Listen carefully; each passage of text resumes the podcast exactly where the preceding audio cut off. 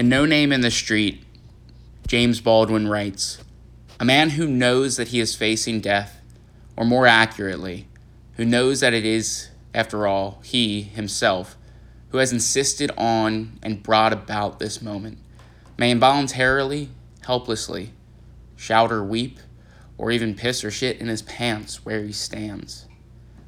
But he will not turn back. To turn back is no longer among his possibilities.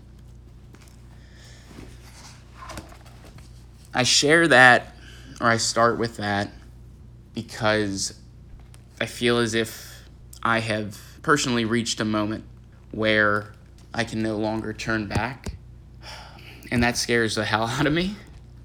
And I know how much fear has guided me in the past and still does manifest in ways that affect my behavior, that affect my interactions with others, that affect my worldview, that affect how I see the future. So I want to talk about the fear because my assumption is my belief is that that I me operating out of fear isn't uncommon in the human experience.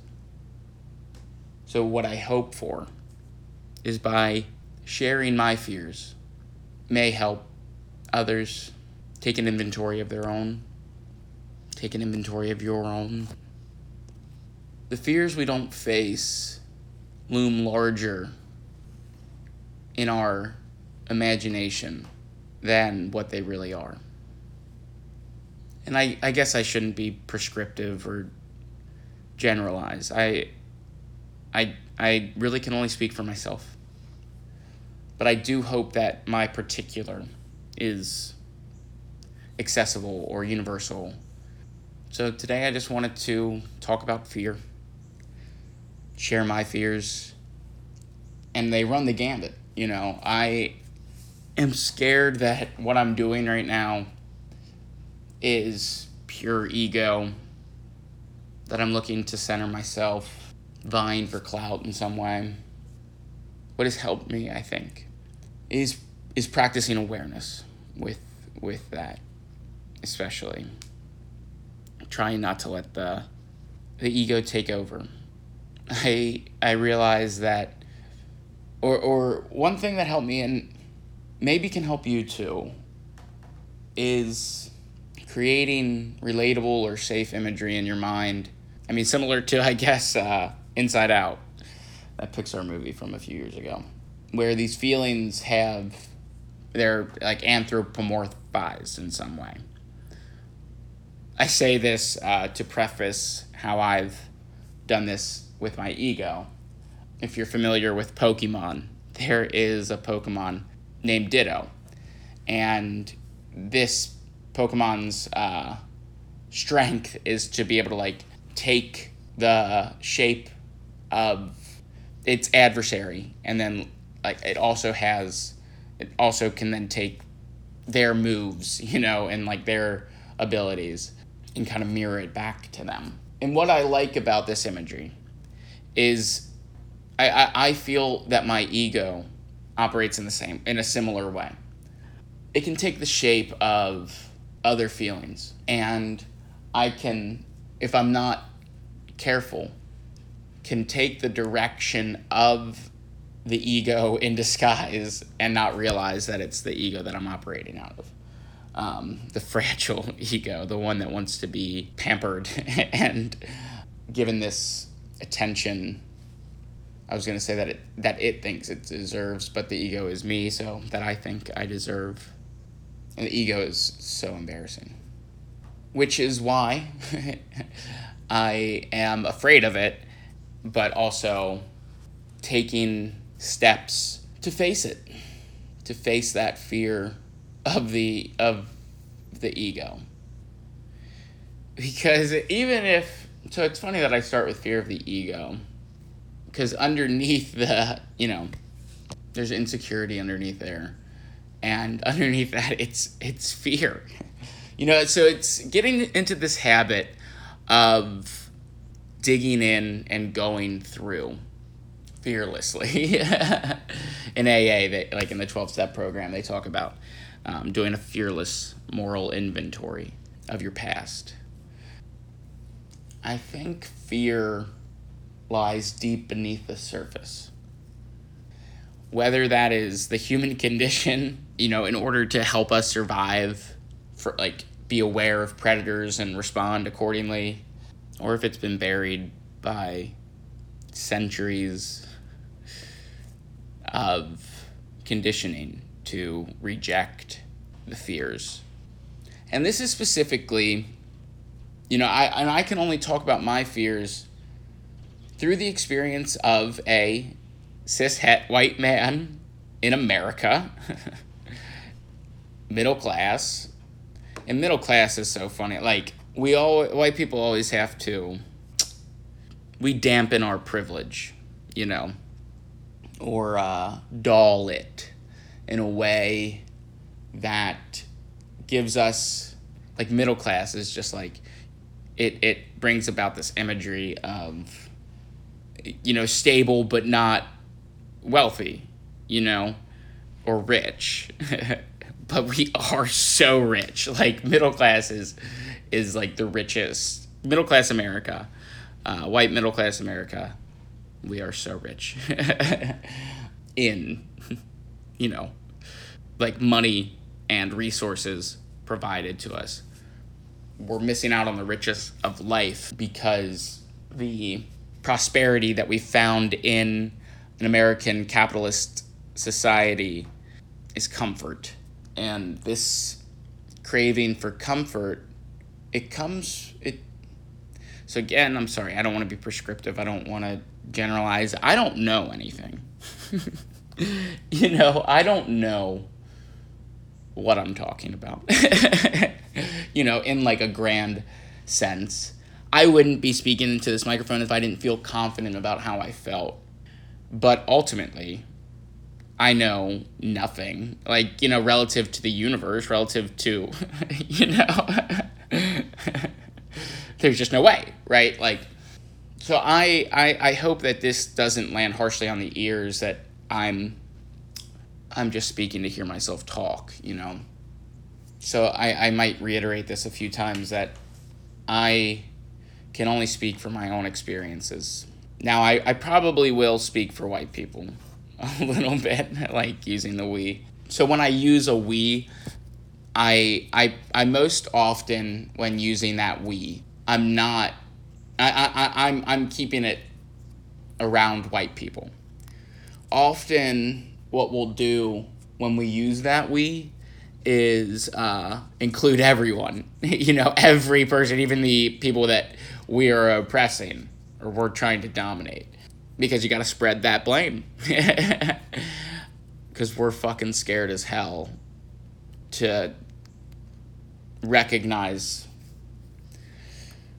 the harm that our system is causing that we've chosen to uphold and have chosen to continue to receive the benefits from. So when we look at the ills of the country or the world, when when we look around and see the suffering and the pain and the violence and the war and the fires and the flooding, we say, and I hear it all the time.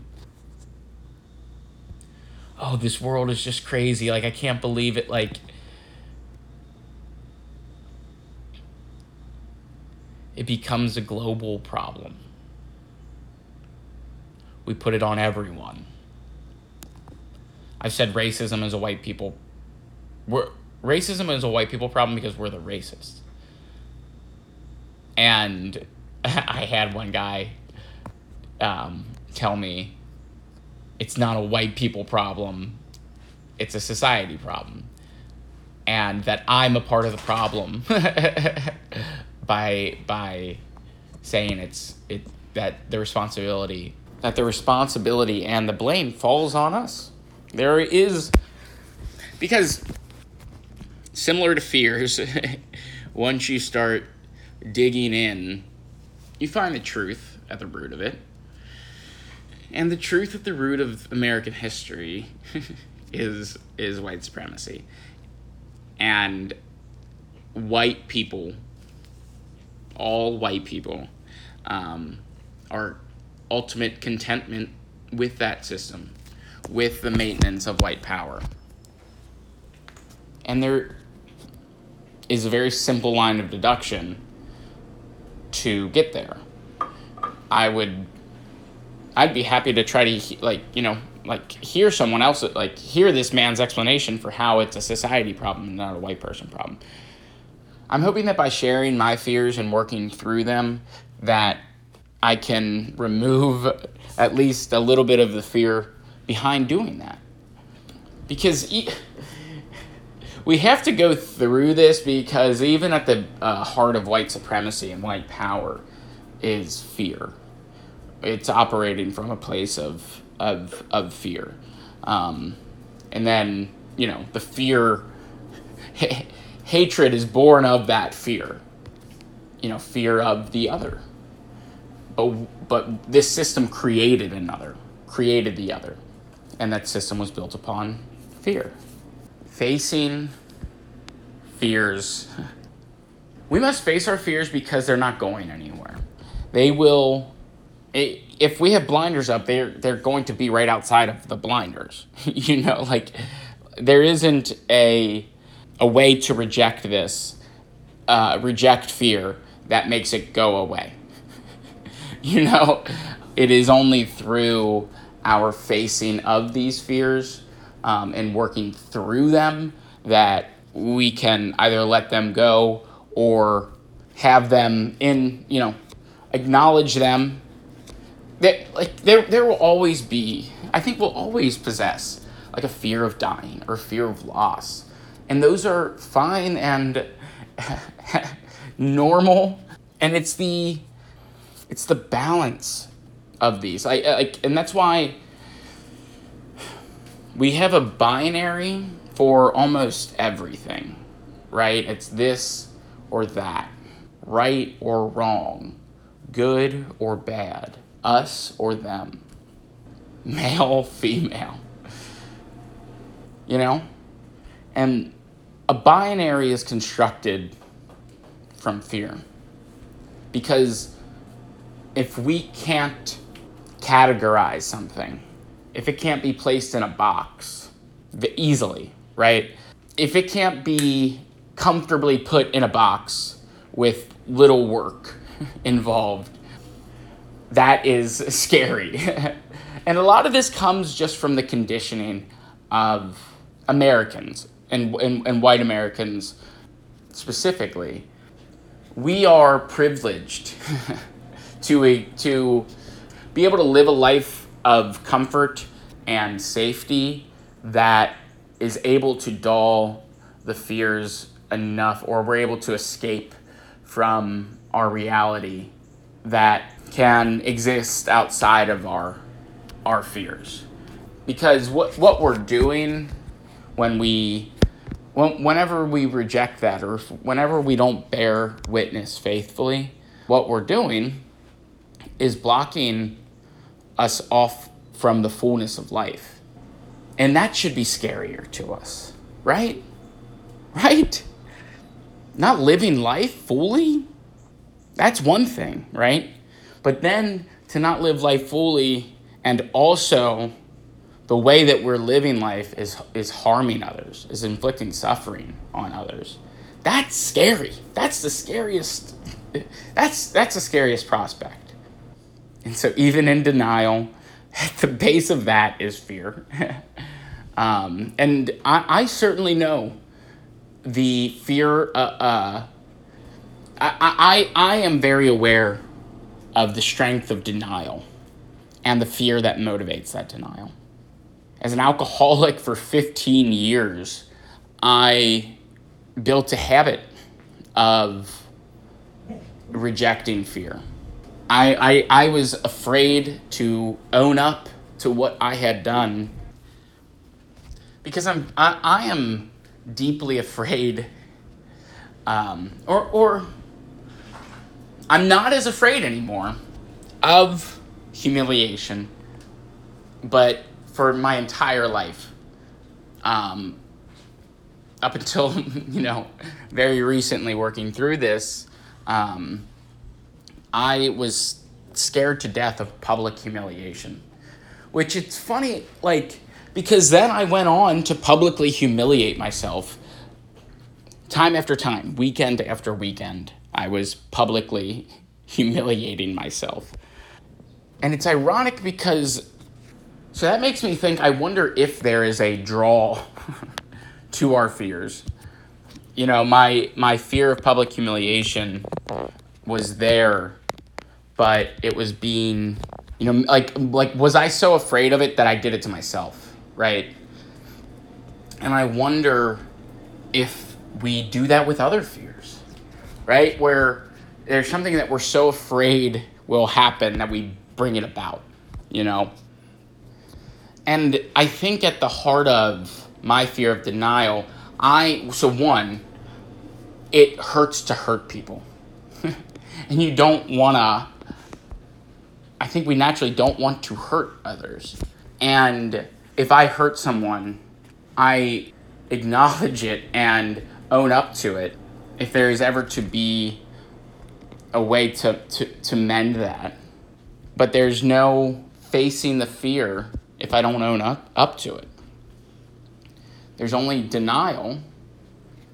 And that, again, it, you know, it's blocking yourself off. It, it was blocking myself off from the fullness of life. Because I wasn't being honest with myself.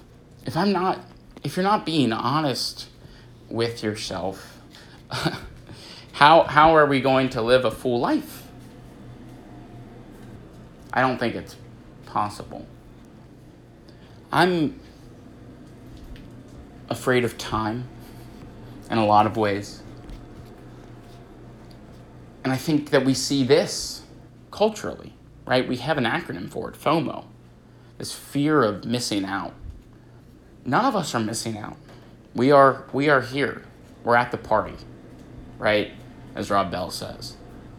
There is no missing out. You, you have everything that you need. And so it's funny, these, these statements are, are, are balances, right? Um, because you could hear that and then be like, okay, so like I get there's nothing to do about the the systems that are literally depriving uh, people of their needs uh, unnecessarily, you know, but but also intentionally. When I say that we have everything that we need, I I do mean that on a spiritual level, right? This is heaven. We, we're already here. We make hell when we don't see it, when we don't see that we're living in heaven.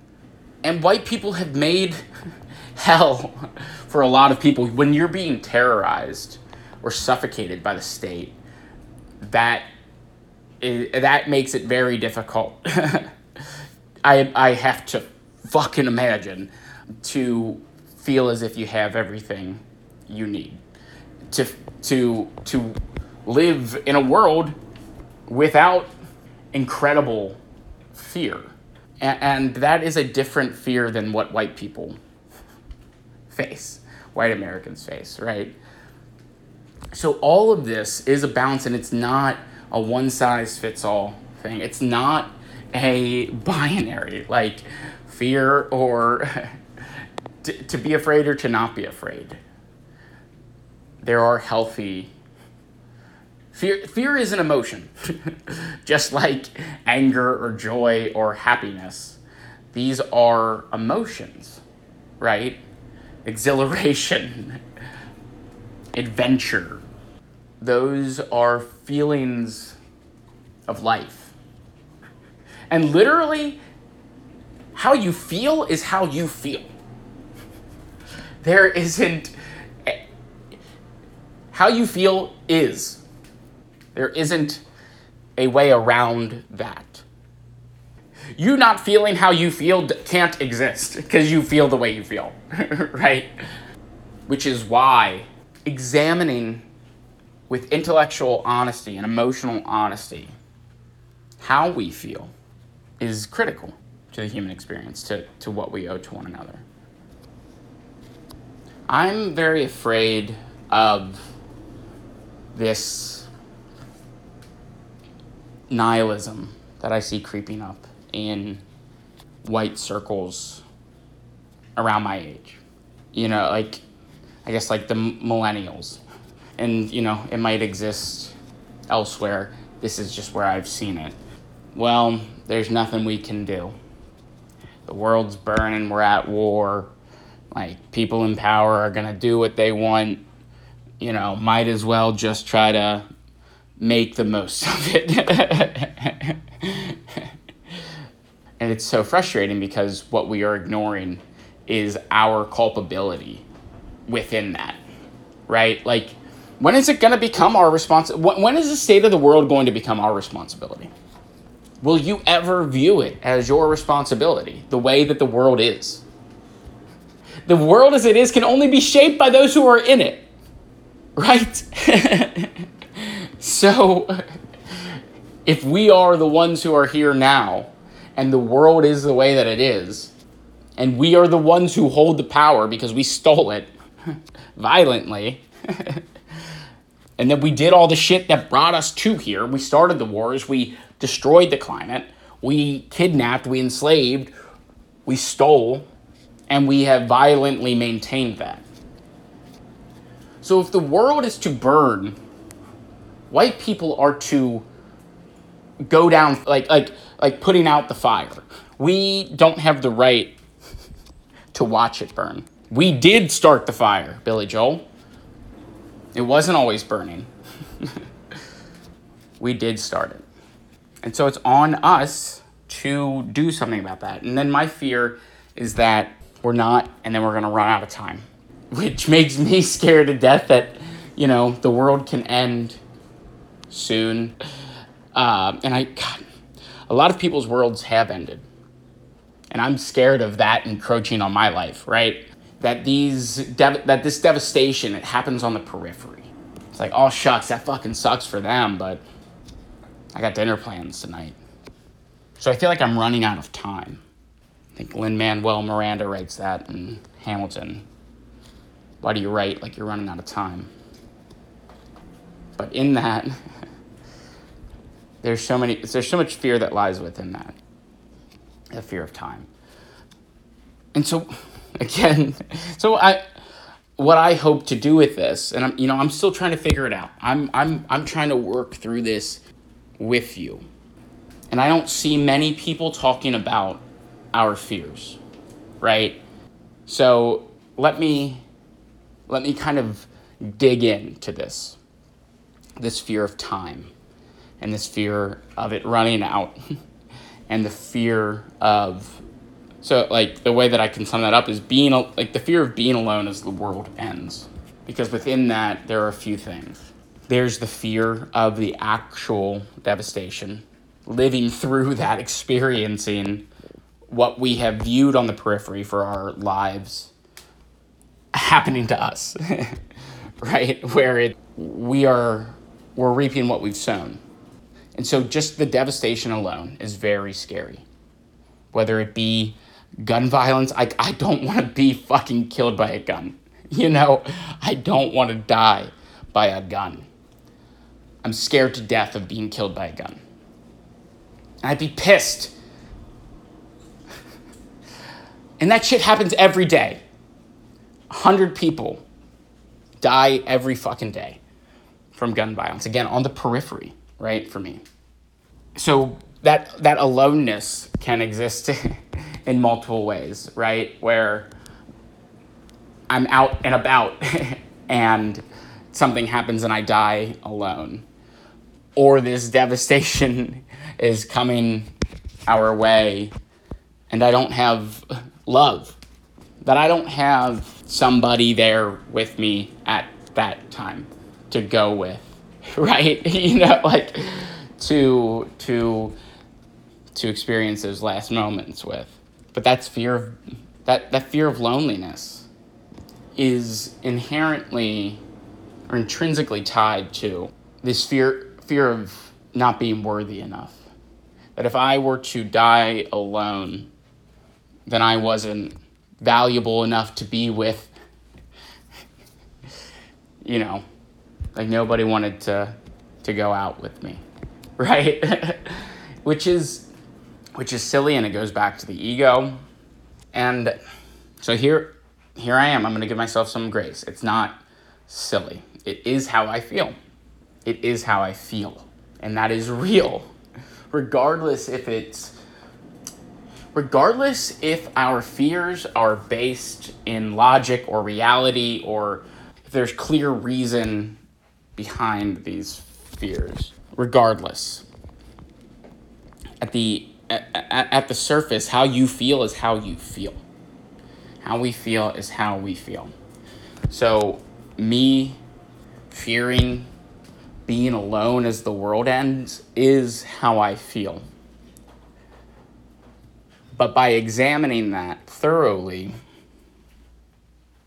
I hope to come through that experience on the and be be on the other side of that confident that I'm not alone. you know, regardless of the physical proximity of another human being, that I'm not alone, that none of us are alone. Now, certainly we can feel loneliness. And again, it goes back to this balance and this nuance and this. But it's a willingness. What, what we must do is, is have a willingness to leave those binaries behind, to be okay without the label or the categorization and like fitting something in, into a box. Being okay with, with, with not having that and allowing for seemingly contradicting seemingly contradicting advice. Fear is rooted in self-preservation. And we have sheltered fear or created a fortress around fear. It's a fortress of comfort. So once our comfort, once white people's comfort is shaken or disrupted or cracked in some way, in a deep gut level, we, I, I think we know that comfort, I, I think we know what that comfort is protecting. I, I, I've had this sense that white people know the boundaries. White people know where, if, if, if, if one more question is asked, like when talking about poverty or talking about police brutality or gun violence or uh, climate devastation. It's like we know that we can talk about it to a certain point, but one more question or one more insight will lead to will lead to white supremacy will lead to our complicity and culpability. We know disruption to that comfort will lead to our culpability and complicity in the devastation in the world in relation to these to the most pressing violent issues of our time destructive issues of our time and so it, it like for example we talk about how gun violence proliferates in poor communities of color. And that's where it ends most of the time, right? We don't poke into, okay, why? we don't poke into why there are poor communities of color or why gun violence would proliferate in that or who's at who or what is at fault for that. It's like it becomes just something that we know, that we say, that we act like we're aware of. And then it becomes just, uh, well, that's just how it is. And that we'll solve it eventually. When white people use that we, we're putting on everyone else. We're including everyone else in that, even the communities of color that have been impoverished by our white power system and kept in poverty by the violent arm of the state. Police and our inju- uh, our injustice system, uh, criminal injustice system, keeps communities of color. Uh, uh it perpetuates. They perpetuate poverty um, by uh, mass incarceration and mandatory minimums, and all of the fallout that comes from a felony conviction. The all of the things that are then cut off. So then, what happens? Right? You if if your inability to find gainful employment with a business, you know, like find a job is cut off because of a felony conviction. What option then do you have, right? You you have to go outside of of that traditional workforce to find means to survive. And what does America, what does the white power, what does the white supremacist system offer? Our white power system offers guns. so, which which then it that that that creates a terror within that community. That begets fear of being shot, of being murdered instantly. Don't you see how saying gun violence proliferates in poor communities of color? And stating that as a fact and then not poking into that as why or ignoring some of the whys, like the police state. Moms Demand Action did this when I volunteered with them, stating this this fact, right? And then not interrogating why or trying to continue to partner with police departments when they are the ones who are keeping people in poverty. and overwhelmingly black Americans, people of color, immigrants because once you keep poking into that, you start questioning. So it, it, it begets questions of our economy it begets questions of our legal system. It begets questions of our police state. And it begets questions of what, what we owe to one another and our contentment to exist in a world, in a system that we have created and upheld to, to bring about what it does. So that's why we stop there. Any further interrogation brings us into it. If we end there, there's a conversation that can happen about black on black crime, which which always happens, right? Which isn't that's a product of the violence, the cr- the crimes uh, against humanity that white people have committed through our commitment to our white power. But that interrogation is scary. But to, to not do anything to live in a world where we do that, when we choose to do that, when we could do something else, that's fucking scarier. That's way scarier. We talk about businesses, corporations polluting, and that being the fuel that drives this climate devastation. But who fucking owns these? They're all white men. We don't poke into that. And then we then you can question why are white men at the top? Why is it that all white that it's all white men who own these large corporations that are fucking up the environment? How did they get there? Right? because once you once you poke into that, once you start asking those questions even a little bit, it leads you to the same thing. That road there is is terrifying for us, for us white people and it will continue it, it will compound. Just like how climate devastation gun violence these things aren't going to go away unless we stop doing them. There isn't a solution that we can find for the problems that we've created aside from stopping the thing that we're doing But we want to continue to do the things, the harmful things, the, destructive things, and then try to create some other solution to, to solve that. And then we end up just putting a band aid on wildfires or, or hurricanes or mass shootings you can't band aid mass incarceration or police lynchings. There isn't an acceptable amount of that. And so, if we want to eliminate that, We have to eliminate the source. We can't. Eh, there's, there, there, there is no way to stop police killings with police. They're going to keep killing. They've shown us. There isn't a better case to abolish the police than the police are making themselves. And with police violence, you poke into that a bit.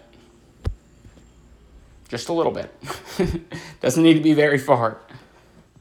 And you see where they police. You see who they kill. You see who they brutalize. You see who they lynch.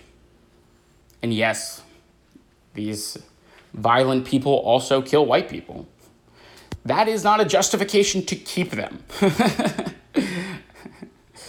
the only way to end police violence is to end policing in America. The only way to end corporate pollution is to end corporations. and these this idea of changing the system, of abolishing police and prisons, of dismantling the white supremacist patriarchal capitalist system that we live in creates so much fear in white people fear of the loss of familiarity, fear of that loss of comfort. But as it becomes more and more and more and more and more glaringly obvious, it's always been there for us to, to see, but it's becoming more visible now. The more we retreat, the more we cut ourselves off from the fullness of life. The only way through is through. And it is a much, much scarier proposition to live in a world where we have accepted the suffering that we cause, where we have resigned ourselves to the world as it is, that we have resigned ourselves to this role of accomplice and beneficiary to a violent system that we created and uphold. That's far scarier. Squandering our privilege to end this suffering, that is scarier. Betraying our humanity, our shared humanity, is scary. Choosing to betray, choosing to abandon. So I, I, I have zoomed it out to white people I'm sorry about that because I, I want to share my micro fears. Ho- ho- hopefully, seeing those, seeing how an issue like gun violence and poverty can be pushed through, can, can be interrogated. Hopefully, that creates some sort of template for us to then take that to our to our individual fears. Similar to, you know, how my fear of humiliation, my fear of public humiliation has has been one that I've be, like because I've feared it so much I've like brought it upon myself. And I did that in destructive ways, right? With with drinking I I was bringing that public humiliation upon myself in that way. What I'm doing right now could also bring about public humiliation. But I, what I'm operating from is a more secure foundation. I had no sort of secure foundation or solid foundation when I was drinking because it was built on denial and fear of recognizing my role in the harm that I've caused, fear of accountability, which I think leads right into this other fear that I have. It's more of a paranoia, but even so, you know, you just keep going back. So that's the thing I hope to do, right? Where we have uh, we have one of these like denial or paranoia, or anger or insecurity. What is at that? What is what is bubbling beneath all of those? Right? It's fear. We need to build that muscle to dig. we have to dig in whether it be with our systemic issues, our institutional I- issues, you dig, you, you, you trace back to where the hurts start. We trace back to where the fear is, and we look at that fear. We face it. So I'm, I have this paranoia of getting caught. put that in quotations. Like I'm not I'm not entirely sure what that means. I think it has something to do with others who who who, who have been who, who are addicts or have bipolar might be able to relate to that. But I have this fear that I'm going to get caught. So what am I doing? I'm I'm I'm running into it, right? Because there there there's no way to face that fear, this fear of getting caught, without putting myself out there, being vulnerable, being shameless. And I'm scared that so my idea with shamelessness is so having gone through that fearless moral inventory and accepting my past which will have to be continually accepted it's going to like these are things that you continue to look down that you face down and and and you accept it. Because i've been able to do that because i've been able to accept it right that it can't be used against me that my past is. it is immovable. But what I hope that I've done, what I hope that, like, the, the direction that I hope that I've entered or, or, or worked toward. So, what I hope that I've worked toward is self forgiveness. And what I hope to do with this, with, with this project, with whatever, whatever this may turn out to be, what I hope to do with this is show that forgiveness is guaranteed. Because at the end of this, at the end of this journey, or, or when, when you've worked through that, the forgiveness of self is guaranteed. I, I can't, there's no way for me to guarantee that another will forgive you. But if you enter this work, for, forgiveness is guaranteed because what we're working toward is self forgiveness. And on the other side of self-forgiveness is the awareness is the awareness that your forgiveness is the only thing that you need. That that your forgiveness is enough and that it cannot be expected from another. And this sounds like I might be saying like I have the answers. I I, I don't. And I worry that I'm not ready for this, right? Or like what I'm doing i'm go i'm running into this and i'm not like i'm not going to be able to handle it. Like my ego will like i'm not going to be able to handle it. And that i'll that i'll be crushed and lo- I'll, I'll lose my way and lose my faith that i'll be humiliated. That is a that's that is a that is there but i'm not letting it stop me right and by doing this, I'm giving myself an example. I'm setting a precedent for myself, showing myself that I can exist alongside a fear, know it's there, and face it anyway. That builds both confidence and momentum. Confidence that I can do this again, and momentum to do it again, right? So I think and I'm just kind of thinking about this now. Perhaps vulnerability is when when we make ourselves vulnerable, that might be the best combatant to fear. Our vulnerability. Because when you make yourself vulnerable, you're saying fuck you, fear. I'm not scared of you, fear. I'm going to make myself vulnerable. There is no answer. And I don't want to claim that I have the answer.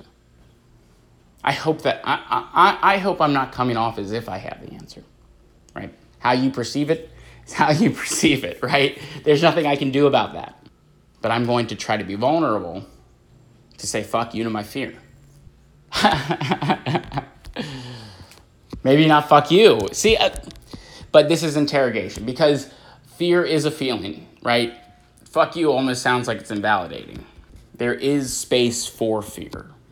But just like suffering, there is an excess that we can eliminate by doing the work. Fear is inherent to the human condition. Suffering is inherent to the human condition. But is the amount of fear that we feel inherent? Is the amount of suffering that we see, that we inflict, is that inherent to life? Or can it be stopped? Can it be, can it be eliminated? Can it be recognized as, as an outcome that, that was man made and then changed accordingly to eliminate that fear and eliminate that suffering? I, I think the suffering and the fear go hand in hand. As we, as our fear rises, our, our propensity for violence increases. And I believe that that is that reflex of violence has been conditioned. I don't believe that we are inherently evil, that we're inherently bad. I do believe that that is commonly used as an excuse to dismiss the suffering that is inflicted. That does that that we inflict that's not inherent to life. This it is what it is, or God has a plan. Because we fear our own agency and our own autonomy. If we have the choice if we have the agency to do something different, then why aren't we? Better, best to ignore that, right? Best not to, to think about that too hard. But what do we do then? We cut ourselves off from the full extent of our agency. We cut ourselves off from the fullness of life. We limit how we can connect with one another. Are you tired about talking about the weather with someone? Are you, are, are, are you sick of small talk? The reason why we have to retreat to small talk is because we ignore so much. We, we put blinders up to so much of our lives, to so much of, of, of, of, of the world as it is, that we are limit, we're so limited. The, the reason why we have nothing to talk about is because we block out so much. And again, the we I'm using here is, is white people. We fear talking about anything else because we're always a couple always a couple questions away from our own accountability. So we keep it safe, we play it safe. And we don't challenge one another because we know how how scary it is. so it's this agreement we make with one another that we won't challenge each other. So what I hope with by sharing this is that it begins to build that muscle of curiosity and of inquisitiveness and of interrogation. We have to be okay asking questions regardless of what the answer may be. And we have to ask the right questions, right? we can't stop short. We must challenge one another. My hope is that you feel challenged by this, that you feel a little uncomfortable by it. This is uncomfortable for me. This, this causes discomfort for me. But knowing our fears will illuminate our decision making process. What is at the heart of the decisions that we make in our lives? And if you go through it and you realize that, that you aren't making these making your decisions based off of fear, then that's wonderful. That's amazing. But you know that then, and now you can move forward. But I don't know if that's the case for a lot of us. I think there's fears that we might sense, but we've ignored for so long that we're not aware of its power. We are not aware of how much fear controls our lives. Wouldn't you want to be aware of that? Or at least know if it's not the case that you've that you've worked through it and you, you realize like, okay, you know, my, my fears aren't running my decision making process. And on the flip side of that, wouldn't it be good to know if it was? So let's talk fears. Let's talk about what we fear. What let, let's let's first start with the fears that we know. You know, like fear of failing, fear of loneliness, fear of abandonment. Those are ones that I think we can relate to. Fear of being on the receiving end of violence, you know, like fear of death, fear of hurting another fear of tragedy.